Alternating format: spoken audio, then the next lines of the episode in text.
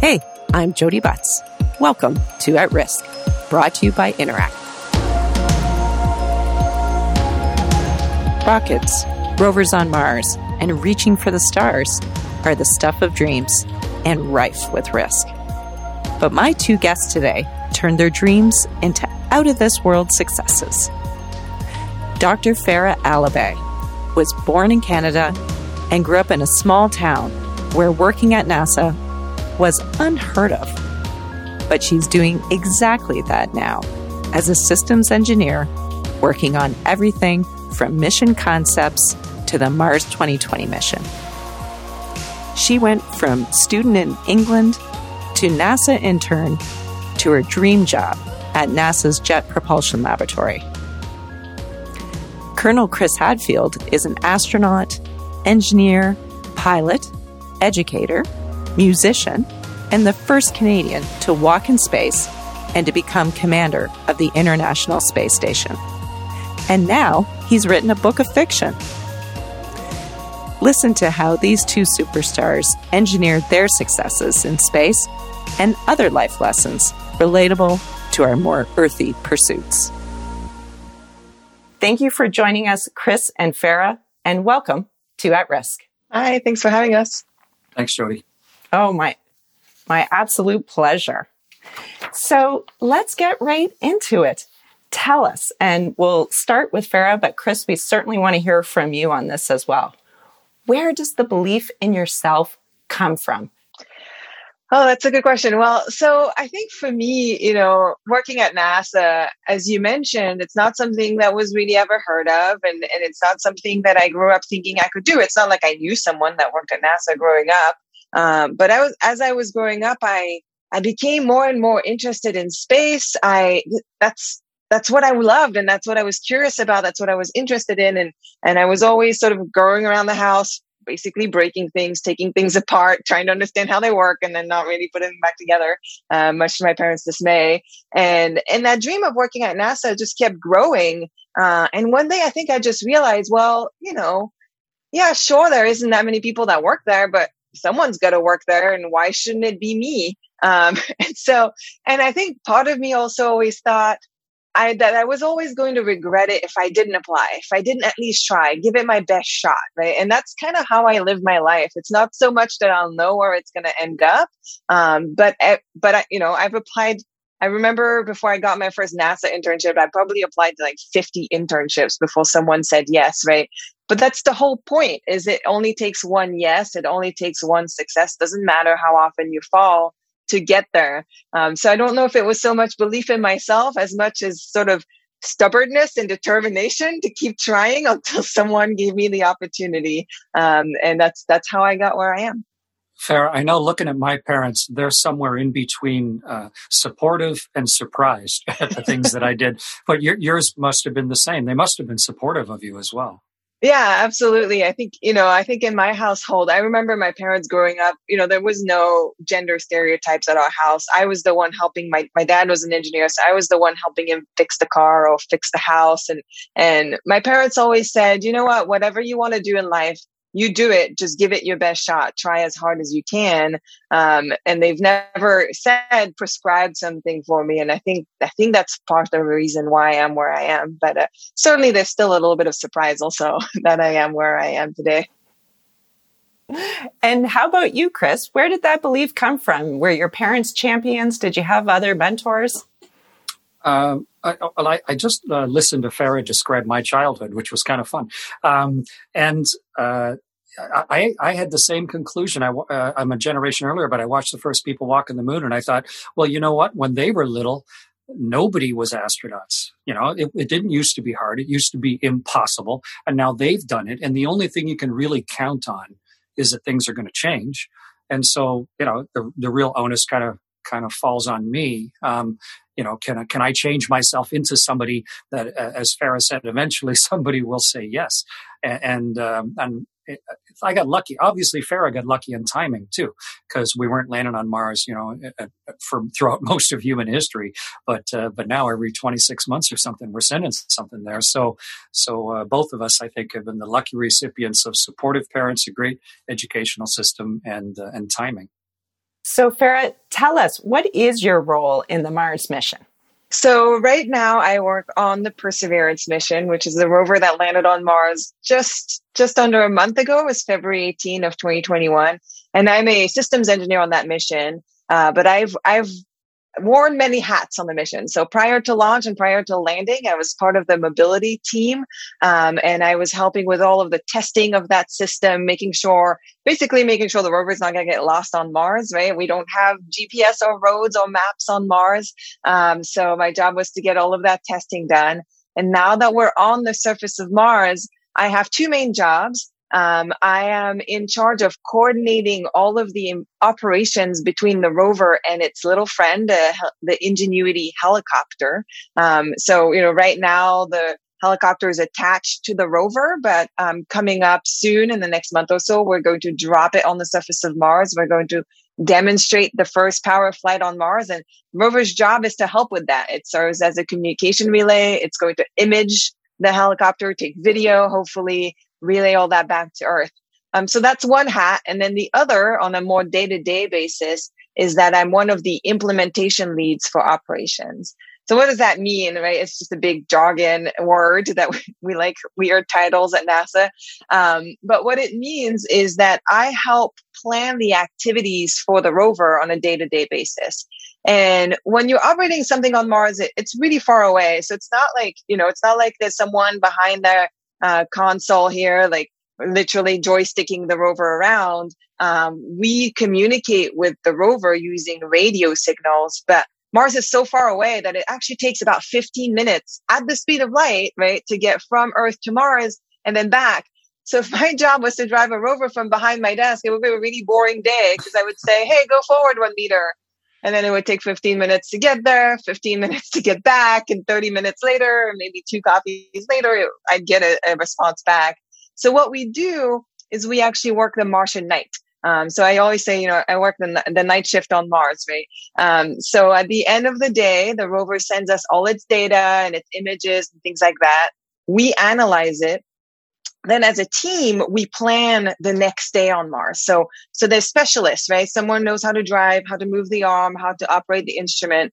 My, my, my job is to take all of that pieces of code, get those together into one plan that we then send up to the rover every day. And we repeat that every Martian night. Um, you know, and, and as we progress through our days on Mars, um, that's how, that's how we operate missions on Mars all those years of schooling, all of that preparation, and you're working the night shift.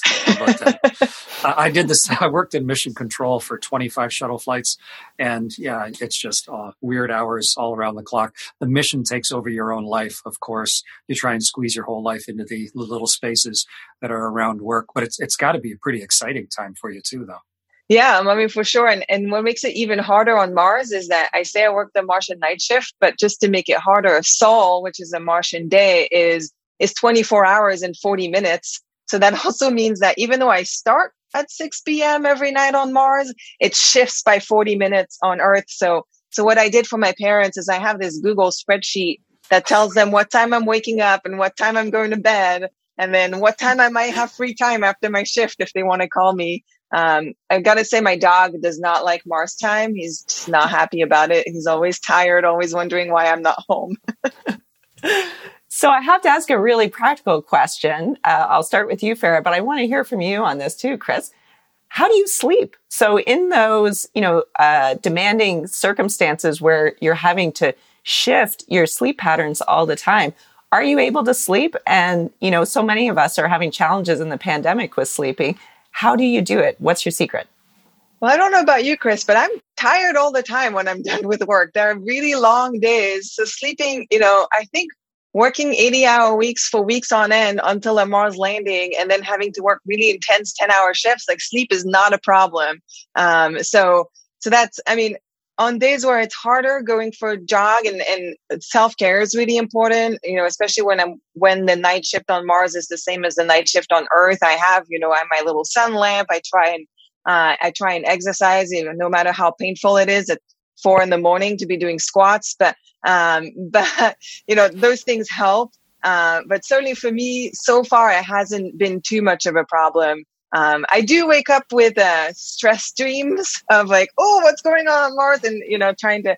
You, it's hard to disconnect from what's happening. Probably a lot harder to disconnect when you're in space on the space station.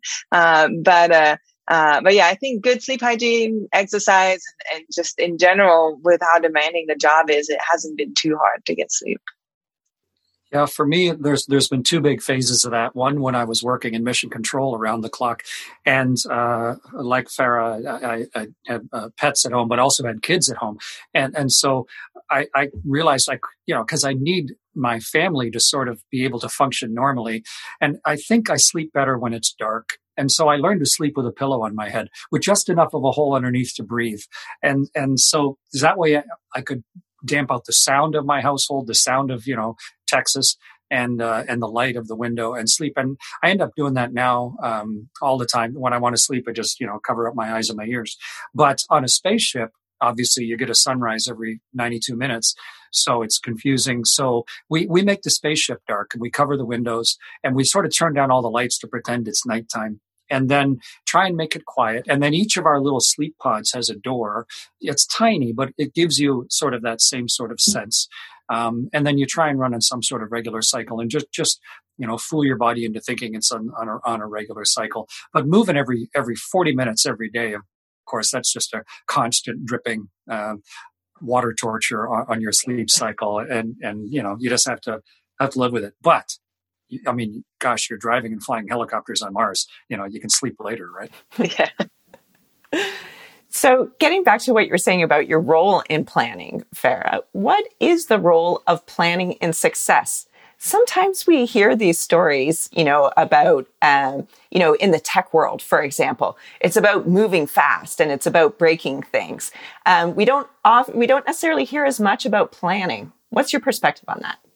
Yeah, I mean, it's not so much about moving fast and breaking things when you're on Mars, right? Like you don't have that luxury. It's the same, you know, anything that's space related. Once you're out there, there's no, you know, there's there's no way to fix your your rover. There's no way to sp- fix your spacecraft uh, if it's on Mars. Um, so we work very very differently, right? So in in development, of course, we move fast, we try, we test, we test all over again, uh, and we test our designs. But when it comes to operations, it's it's again about testing, but it's definitely about preparation, right? We will, I always say that once we do something on Mars, it's almost boring because we've done it like a million times on Earth before we do it on Mars, right? And we, we have, for example, a replica of Perseverance called Optimism, and we have a big, um, what we call a Mars yard. It's a big sandbox essentially, where we drive around our rover and, um, and we put it through its paces. Like like deploying the Ingenuity helicopter, that's the next big thing that's going to be happening. I've tested it at least 20 times in the Mars yard, right? And, and we test it over and over. Um, so that's, that's what preparation looks like is, is we build our activities, we test them, um, we, we put it through all of the off nominal scenarios that we think might happen on Mars and we make sure that we're robust against them and then we do it on Mars. And and then sometimes it still doesn't look like the way we want it to, but most of the time when things go wrong, we kind of uh, expected it and know how to react. And if we don't, we can pause. And um, that's kind of one of the advantages of being on the surface of another planet rather than orbiting somewhere or going somewhere. Is if something goes wrong, the rover knows how to has some automation it knows how to react it you know goes into what we call a safe mode and calls home and then and then we're there to fix it. So it's definitely about preparation. It's about expect planning for the worst also uh, and being prepared for anomalies.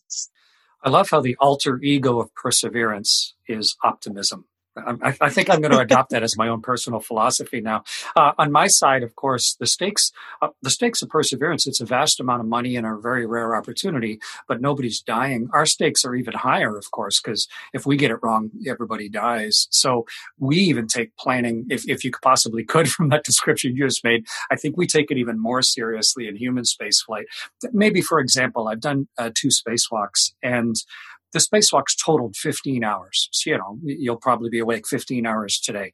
I, I got ready for those 15 hours uh, for most of my life. Like, I had to learn to scuba dive and then how to hard hat dive and all the rest of it. And then we had to build all the models underwater of everything we were going to do out on a spacewalk. So go to the model builders and get them built so they were high fidelity.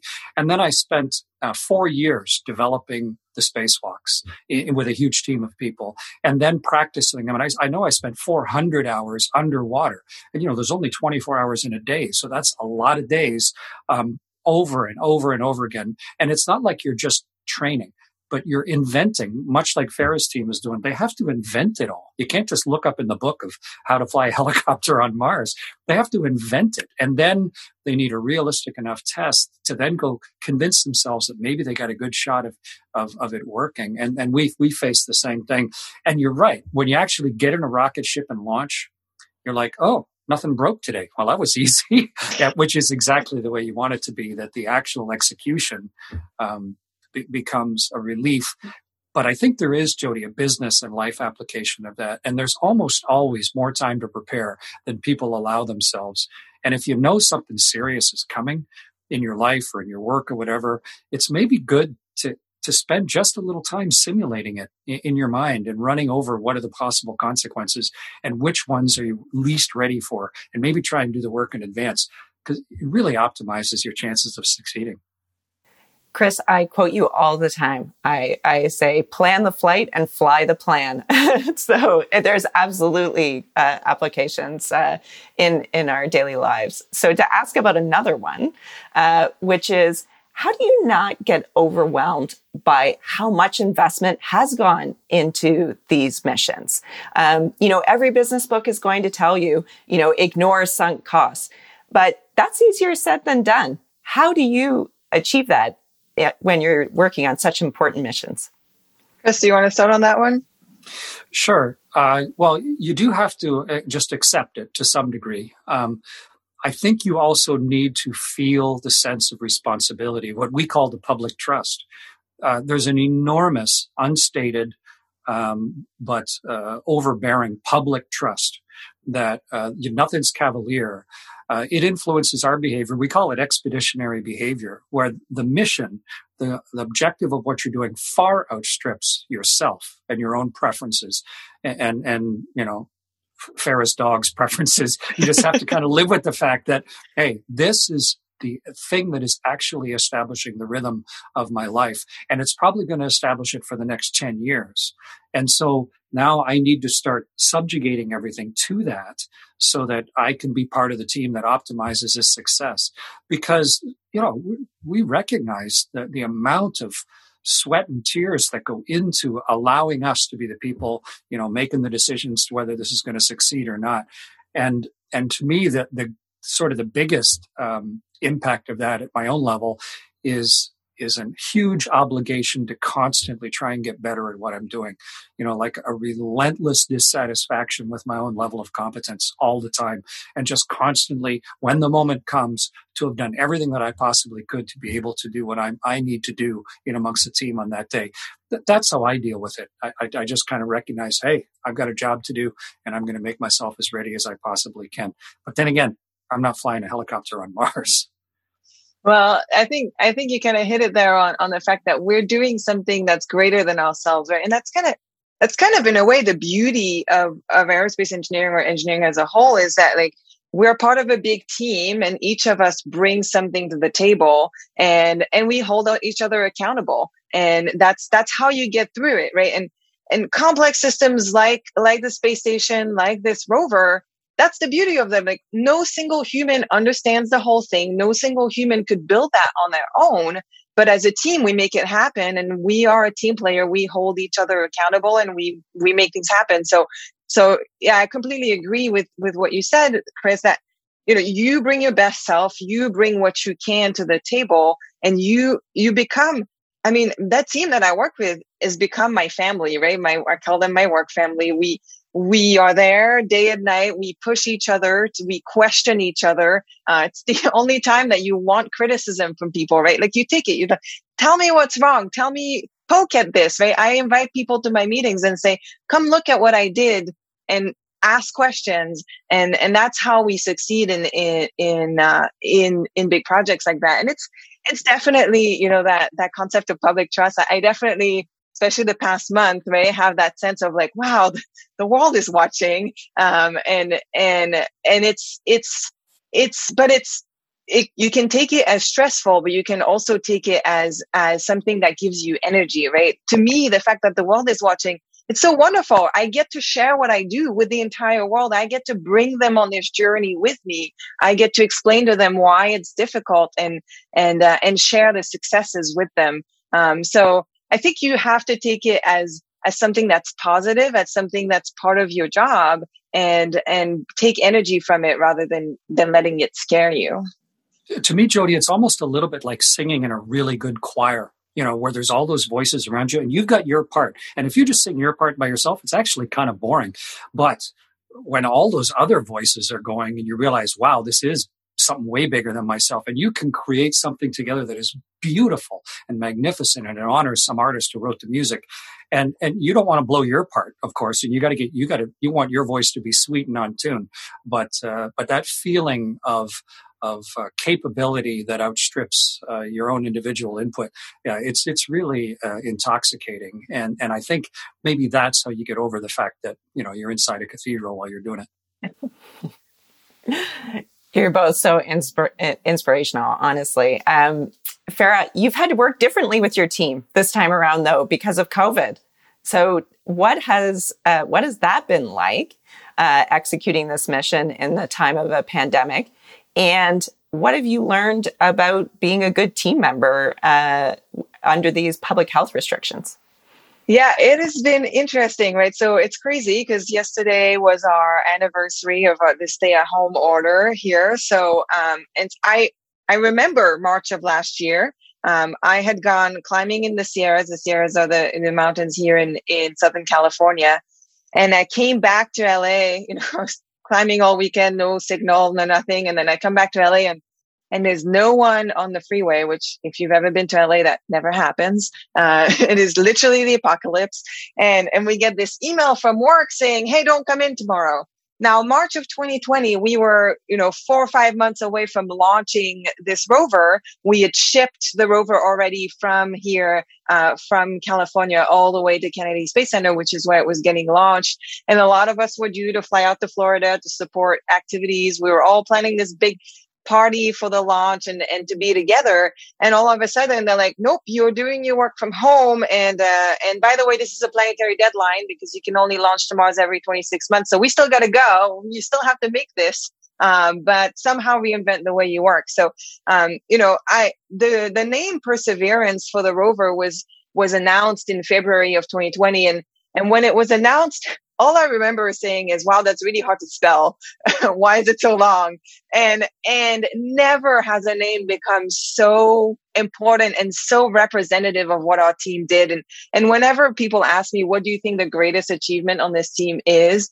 You know, yes, the, the rover is complex. Yes, we had to invent new technology, but being able to adapt that fast to somehow figure out how to work on a job that is inherently, you know, teamwork that uses people and, and to do it mostly from home. I still go to lab from time to time. Um, that, that was a remarkable achievement. Um, I think one thing that helps us is that all of us kind of work remotely from Mars when we do operations. So, so we have the tools in place, right? um, so, um, to to help that. We just had to do it a little bit earlier than expected. Um, but we adapted. And i think what it came down to is is good communication. It came down to actually checking in with people a little bit more understanding that we're all going through our stresses that like you know imagine having a multi-billion dollar mission you got to succeed to and also a worldwide pandemic. And some of us you know some people have kids at home some people have at risk parents at home. Um, so I think it's made us stronger as a team. It made us take the time to pause and not just talk about work, but check in with people, ask them if they need anything. Uh, the amount of times that you know people have brought groceries for each other, shared masks or cleaning supplies because we needed them. Um, as a whole, it's made us a stronger team. Uh, but uh, yeah, so it's definitely a challenge but I think, you know, I think we've gotten past it. We've surmounted it. And, and, but what I have to tell you is the one thing I miss is, you know, we're used to having happy hours every few weeks whenever we have big, uh, big, uh, um, successes. And those Zoom happy hours are not the same. Um, so certainly getting looking forward to uh, to getting vaccinated here in the next few months and and getting to have those late celebrations of, of everything that's been accomplished in the last year. So, Chris, you're obviously not on the International Space Station any longer, but you're still involved in really big and complex projects. What has your COVID experience been like continuing to pursue projects? Is it similar to Farah's or, or, or have you had some differences there? Yeah, it's similar. I think I actually I learned a lot while I was on the space station, Jodi, because well, obviously we were as physically isolated uh, as any group of human beings could be. We were also perpetually surrounded by sort of an amorphous danger, you know, meteorites hitting our ship and things like that. And also, you don't ever really know when it's going to end you don't know for sure when you're ever coming home from a space mission. You know, it, it's you've got a date in mind, but you, never know. So I think that psychology helped prepare me. But something uh, said really struck home to me, and that was um, you sort of have to be more communicative and and and I, I, find I'm applying it now, not only in the way I organize my life under this sort of isolation, but also when you're talking to someone virtually, you only get a, small fraction of the normal um, cues that you would get if you were sitting face to face, and and it's easy to forget the humanity of the person you're talking with. If I'm speaking to someone in mission control in Moscow or, or uh, you know just outside of Tokyo or somewhere, it's easy just like you're talking to a help desk or something, and and to sort of not see the the just the regular humanity of that other person. They have imperfections. Uh, they they may have had a terrible night at home, or who knows what pressures they're going through, and you miss all of those cues. And so I've really tried to be extra um, attentive uh, during the COVID times, and I did from space to cut people a lot more slack than you would normally. You know, maybe too Canadian, but to be kinder you know just actually deliberately be kind to the people you're talking to especially since uh, you're not going to get that chance to just go hey at the end of the week oh we had all these things happen but on friday let's all you know do something fun together you know zoom is is a kind of a substitute for fun at best so so uh, I think looking for ways to celebrate, looking for ways to be kind and um, and generous to each other, I think that's really important in, in a more virtual world. Yes, I, I, couldn't agree more. And the absence of celebrations, not just for the lack of fun, but also um, that's what allows us to pick ourselves up and move on to that next project. It creates those feelings of satisfaction. It you know nudges important reflections. It's it's really hard uh, to to not have uh, to not have those moments. And I think in about the summer, I stopped I stopped my list of things to celebrate. You know, for a period of time, I kind of thought, oh, well, we'll celebrate those, you know, after the pandemic. Uh, but now I'm kind of like, okay, well, you know, have to do our best uh, to be present and uh, and to try and do those things. And I guess we'll ha- we'll have to have a, a, a global uh, party to to celebrate all the different things that have been achieved uh, throughout this period. yeah, the Roaring Twenties are coming for just that reason. I think people people will be pent up and ready. Absolutely. Um, so I want to pick up on something uh, that you said earlier, Farah, and it's and it's echoes of Chris in my head. Why, why why I'm asking this, and that's you said when you're preparing. Part of those when you're playing in that sandbox uh, to prepare, you plan for the worst. And I asked Chris this question uh, on, on another time that that we had chatted, and I want to ask you how do you remain optimistic though when you're thinking about all the things that can go wrong? um, yeah, so I mean, because we've planned for the things that we can go wrong, that's that's how you remain optimistic, right? I think I think as engineers, it's our job to understand the the risks that we're buying into. Um, so for every activity, we think, okay, well, it's gonna this is how we've designed it. It's mostly going to go this way. Um, but let me think through all the possible things that can go wrong.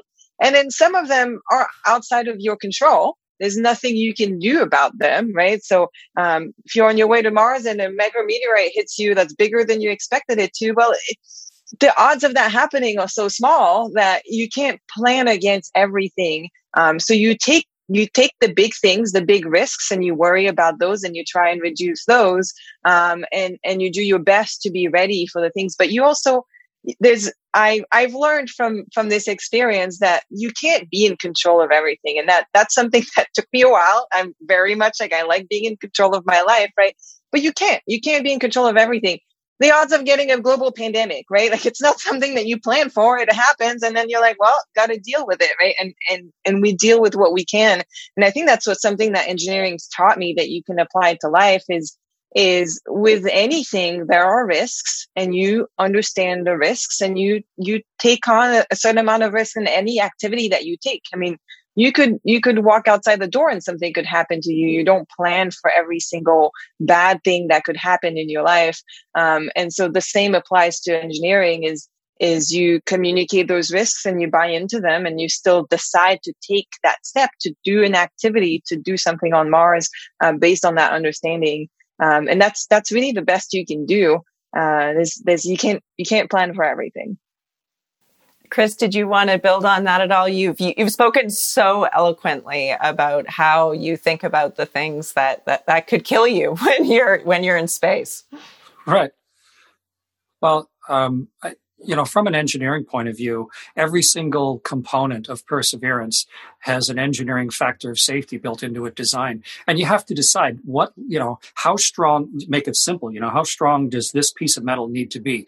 Uh, and obviously you don't want to be flimsy, but you don't need it to be cast iron. There's somewhere in the middle where it's the right trade off. And you have to decide where are my factors of safety limits going to be. And it's pretty simple when you're talking about a piece of metal, but how do you apply that to your own life? Right? And how do you decide how robust do my skills and my capabilities need to be?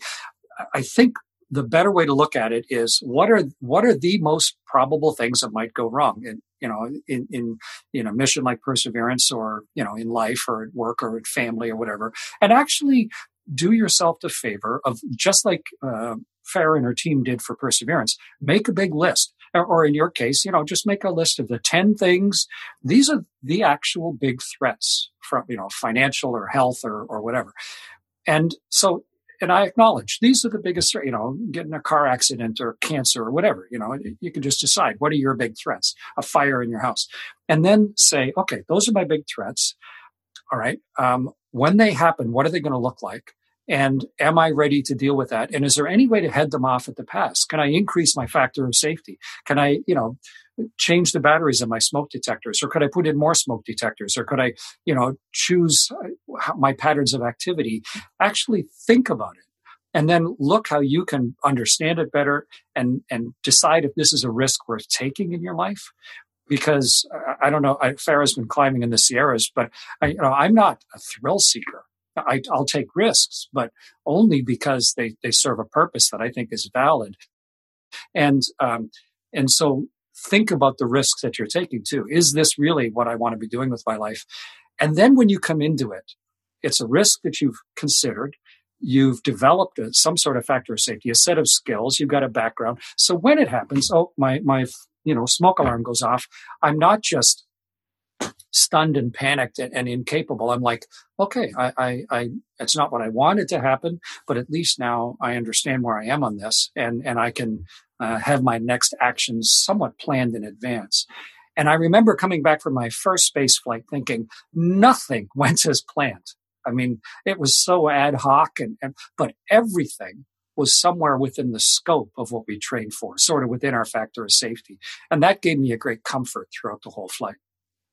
Farah, I wanted to ask you, I heard the word balance there and it made me think about the ingenuity. You mentioned the ingenuity, the helicopter that is a part of this Mars mission um, in terms of testing the technology. Can you just talk to us a little bit about the ingenuity and what it is um, you're trying to figure out with that uh, particular piece of technology?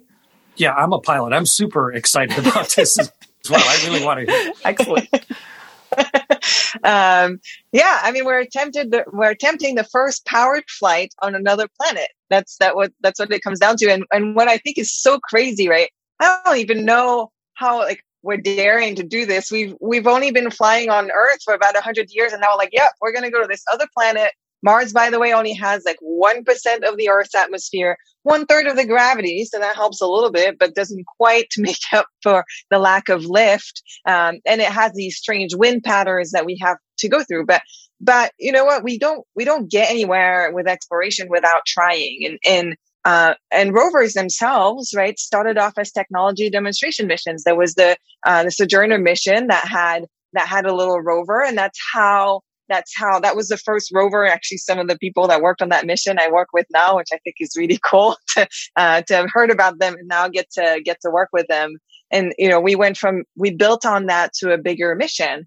So that's what ingenuity is. It's a technology demonstration. We're going to attempt to fly. We might fail. Um, but you know, we were talking earlier about you don't get anything without trying.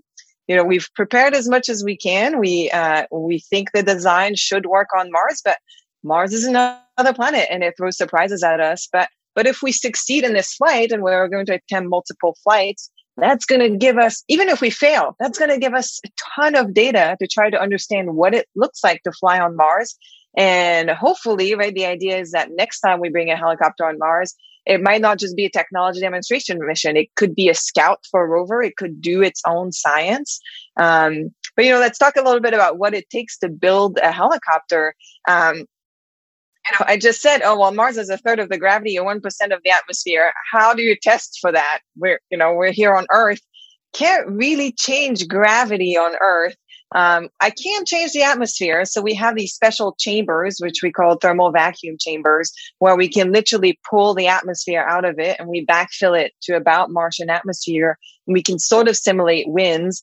And then uh, the engineers on Ingenuity came up, literally use their ingenuity to come up with a uh, a testing rig to to do like to have a gravity offset system and that that's something that people don't always think about. I mean, Chris mentioned it a little bit earlier that it's not just the doing or the building of the spacecraft that's hard. The testing and the rigs that you have to use, you have to invent that too. And sometimes that's even harder than what you're building yourself.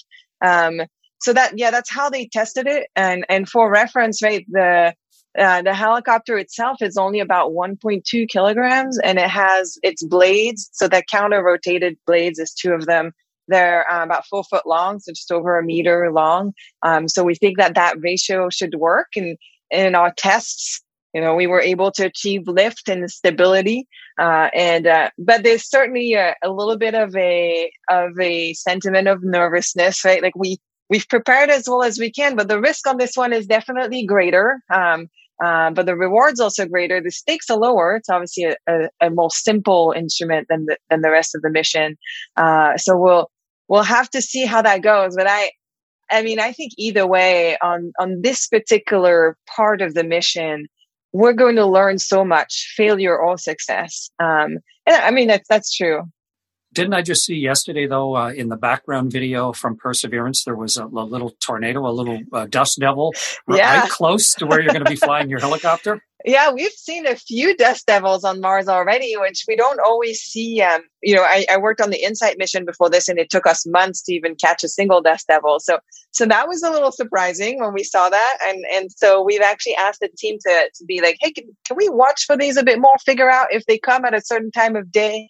Uh, one thing that's strange or different from Earth on Mars is that um, is that the weather patterns are usually pretty predictable once you know what they are. Um, so, you know, the high winds would come at a certain time of day and it's quieter at others. So, so we're, we're trying to, to understand that weather pattern as fast as we can in order to choose, for example, a, a better time to fly. Cause yeah, flying through a dust devil uh, wouldn't be too fun. Who, who's uh, you know yeah before every take uh, I, have been a pilot my whole life. I've always you know asked so what's the winds? What are the weather, you know, and you, your weatherman's a long ways away. But who's going to clear ingenuity for takeoff? Who actually gets that responsibility? So it's it's a team effort again. So uh, and by the way, we do have a weather station on the rover, and that's that's why we meet with them every the instrument team that's in charge of that to give us the literally we get weather forecasts on Mars, but um, but yeah, we um, we uh, it's a team decision every day um, as to whether we fly or not, and it comes into it's the same as flying on Earth, right? Um, and then we do have a team of pilots for our helicopters, so we have three engineers who are the ones actually designing the flight. Um, but all of us look at the data separately and come together to to give that go for flight uh, whenever it happens. Gosh, that is just so fascinating and so so exciting. So talking about um, that scientific uh, and technological aspect of building the ingenuity and you saying no matter what you're going to learn so much. So so there being this educational purpose. Um, when when you're about to embark on something complex what is the role of purpose um, in your thinking? I'm going to ask chris to answer this first. Um, you know how important is purpose in terms of coming up with that plan? Uh, I think it's, uh, especially in the various jobs that I've had, it it's the ultimate decider. Form follows function, and uh, and it's easy to get distracted by things that don't matter, but uh, purpose is is a beautiful uh, clarifier of what's actually important or what what's not.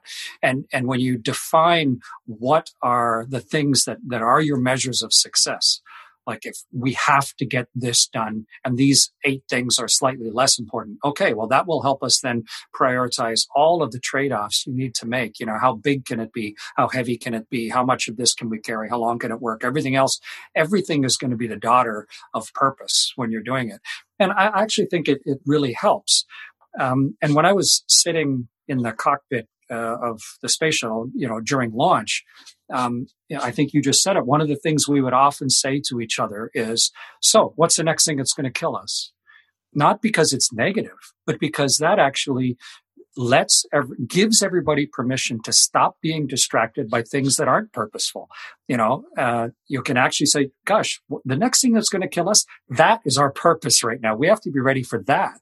And if we make it through that one then maybe we have a little bandwidth to deal with something else.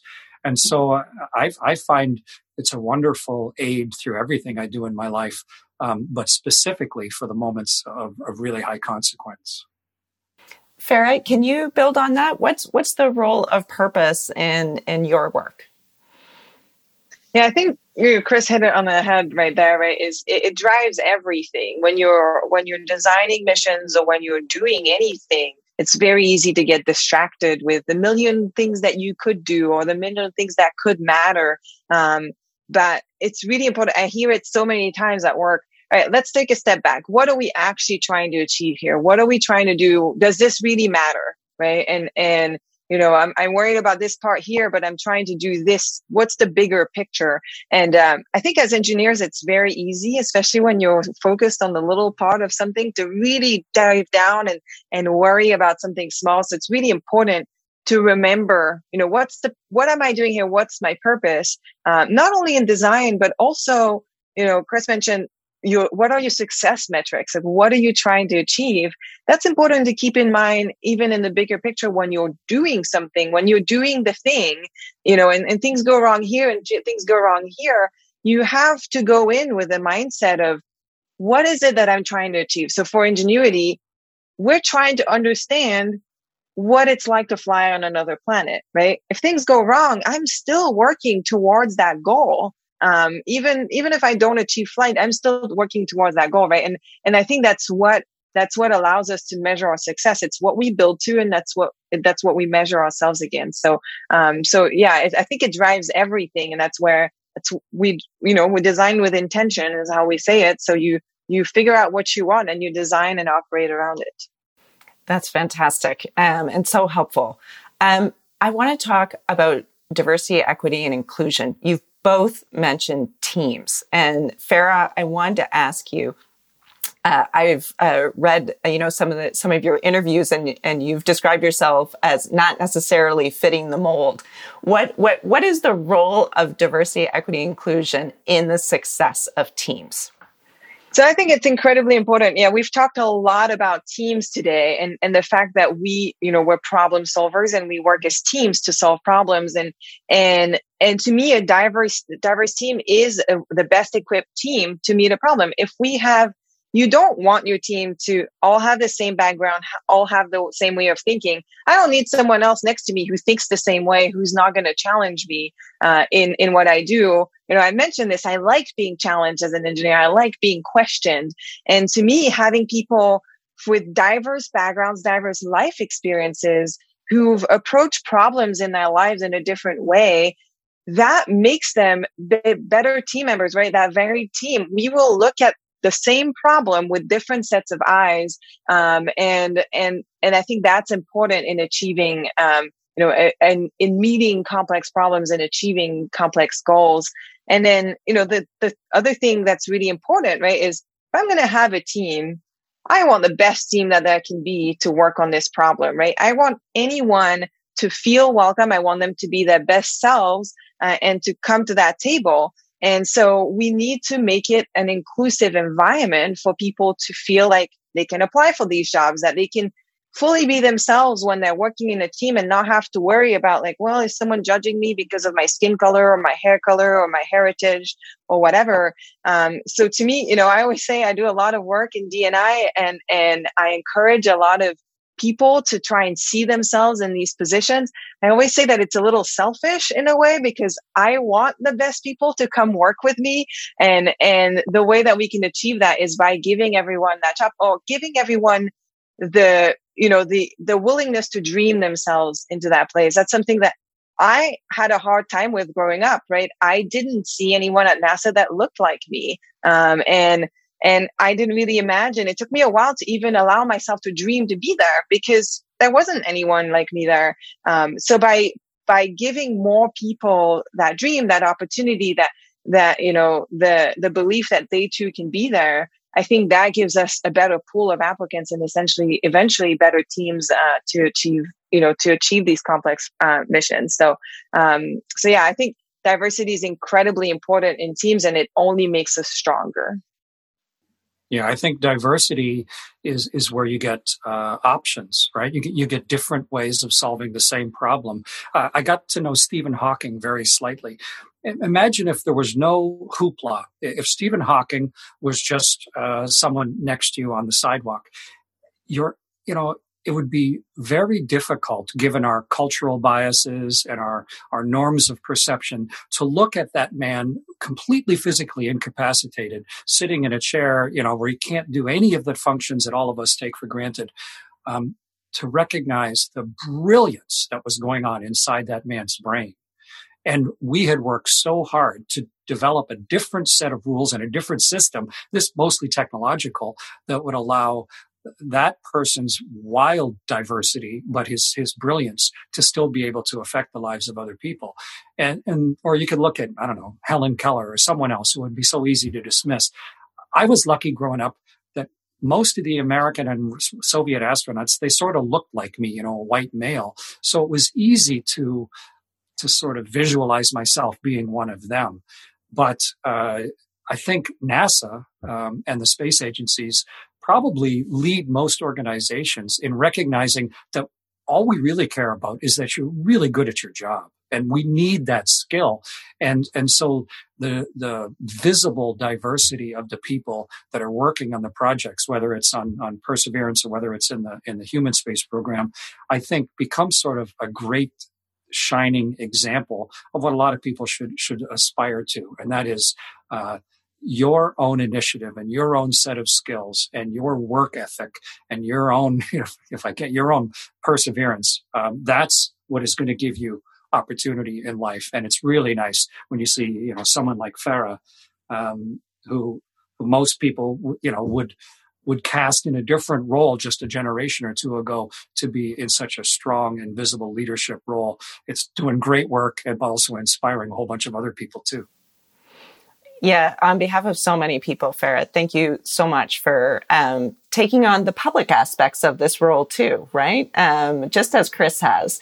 Uh, you both were part of really important, complex, uh, resource intensive missions, um, but you also both really um, uh, execute and serve the, the greater public uh, as well, and and that's just um, of huge benefit to us all. So so thank you for that. Absolutely. Before I let you both go, I did want to ask each of you uh, one one question, one last question about you know what what is happening next uh, for for both of you. But starting with you, Farah, uh, um, what happens next on this Mars mission, and do you have a sense of what happens after that? Um, you know, we mentioned this a little bit earlier. Know, like fully, like it's very all encompassing right now. You know, I'm, I'm literally living on Mars, right? We call it Mars time. Um, so that will go on until mid May. Uh, we do this Mars time only for three months. It would be very intense to do it for much longer. Um, but we have so much to achieve between now and mid May, right? I think I'm really looking at the next month and a half, two months here of hopefully flying on Mars. We're finishing the checkouts of of our rover. Um, you know, the rover, I didn't mention it because there was so many other things to talk about, but one of the cool things of the rover is it's self-driving. And we're hoping to test out that self-driving capability to continue exploring Mars, to take our first sample on Mars. Um, so there's so much to come uh, just on this mission. Um, and so I'm going to be with the mission at least till the end of the calendar year. I am hoping to take a few months off to uh, to also, you know, take care of my personal life, visit my family, spend a month climbing somewhere. Um, you know, take, it's really important, right? We are, we get really passionate about our jobs and, um, but I, I need to take that step back and then, and then after that, um, it's, you know, there's, there's so many opportunities out there. JPL is working on a mission, uh, a spacecraft to Europa, uh, to look at um, that moon of Jupiter that potentially, you know, that has water and could potentially harbor life. Uh, we obviously have this Mars sample return campaign that, you know, uh, Perseverance is the first step in a set of missions. Perseverance is taking samples on Mars that we hope to return. I mean, that mission, all right, we're collecting samples on Mars right now, and you think that's hard.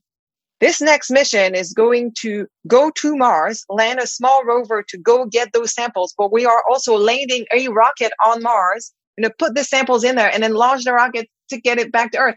You think, you know, launching rockets on Earth is hard? Now we're going to go to another planet and do that too. And by the way, with a scientific cache that like the entire science community is waiting for, so it better not blow up. Um, so, so that would be an incredible project to work on. Um, you know, I just, I think I say to people whenever they ask me, what's the next step?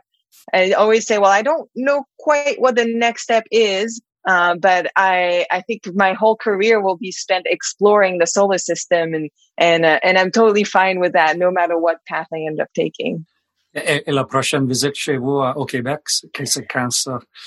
Euh, J'aimerais ça venir au Québec euh, justement en septembre, octobre, parce que toute ma famille vit encore à Montréal. Euh, donc, c'est pour ça que je vais prendre des vacances, voir ma famille, euh, mes grands-parents qui, qui, qui euh, sont un peu plus âgés maintenant. mais aussi, j'ai, j'ai énormément d'amis et de, ma vie est au Québec. Donc, j'aimerais ça revenir, revenir voir tout le monde avant de prendre la prochaine étape dans ma carrière. Avec la fierté énorme là-bas, j'imagine. ah oui, j'ai entendu. C'était tellement beau de voir des messages des jeunes, des, les plus beaux messages que j'ai reçus, c'est, des mères et des pères qui, m'envoient des messages à leurs enfants qui, ont des questions sur persévérance. C'est, tellement fou de se dire que, wow, tout le Canada et le Québec est, investi là-dedans maintenant. Ils sont capables de, de partager ces moments avec moi. Ça me fait tellement plaisir. That's great. And Chris, I wanted to ask you about what's next for you. Uh, we've chatted a little bit about it. You uh, have a work of fiction uh, coming out this year.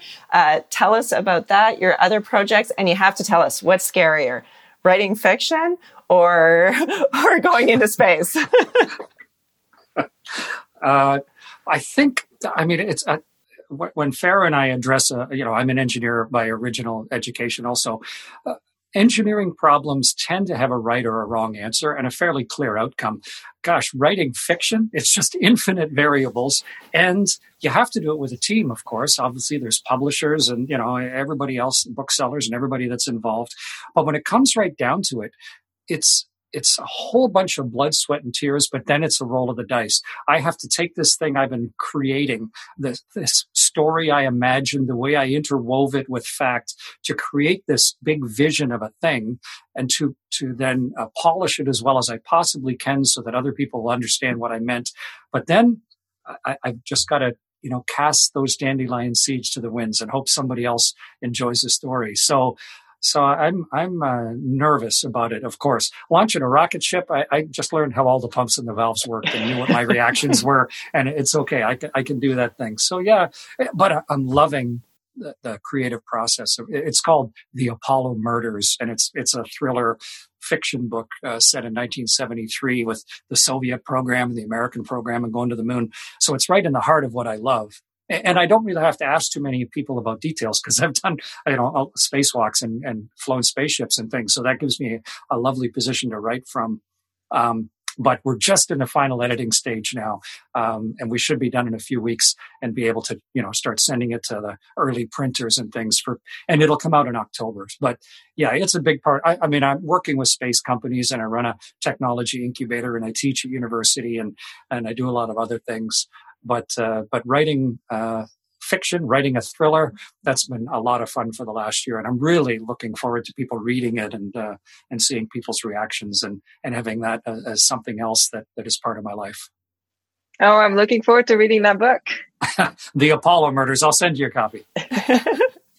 That's awesome. Well, thank you so much to the both of you who advance science every day, but also um, really empower us all to dream big and to and to really articulate what what our what our own dreams are and to go out and achieve them. Thank you so much on behalf of everyone. Congratulations, Farah. I'm just so proud of what you folks are doing. Please tell your whole team if anybody knows uh, knows my name, but tell them I'm just so fascinated and excited and proud of what everybody's doing, and, and you especially. Nice to talk to you with you today. Hey, thank you, and it was a great great pleasure to talk with you as well.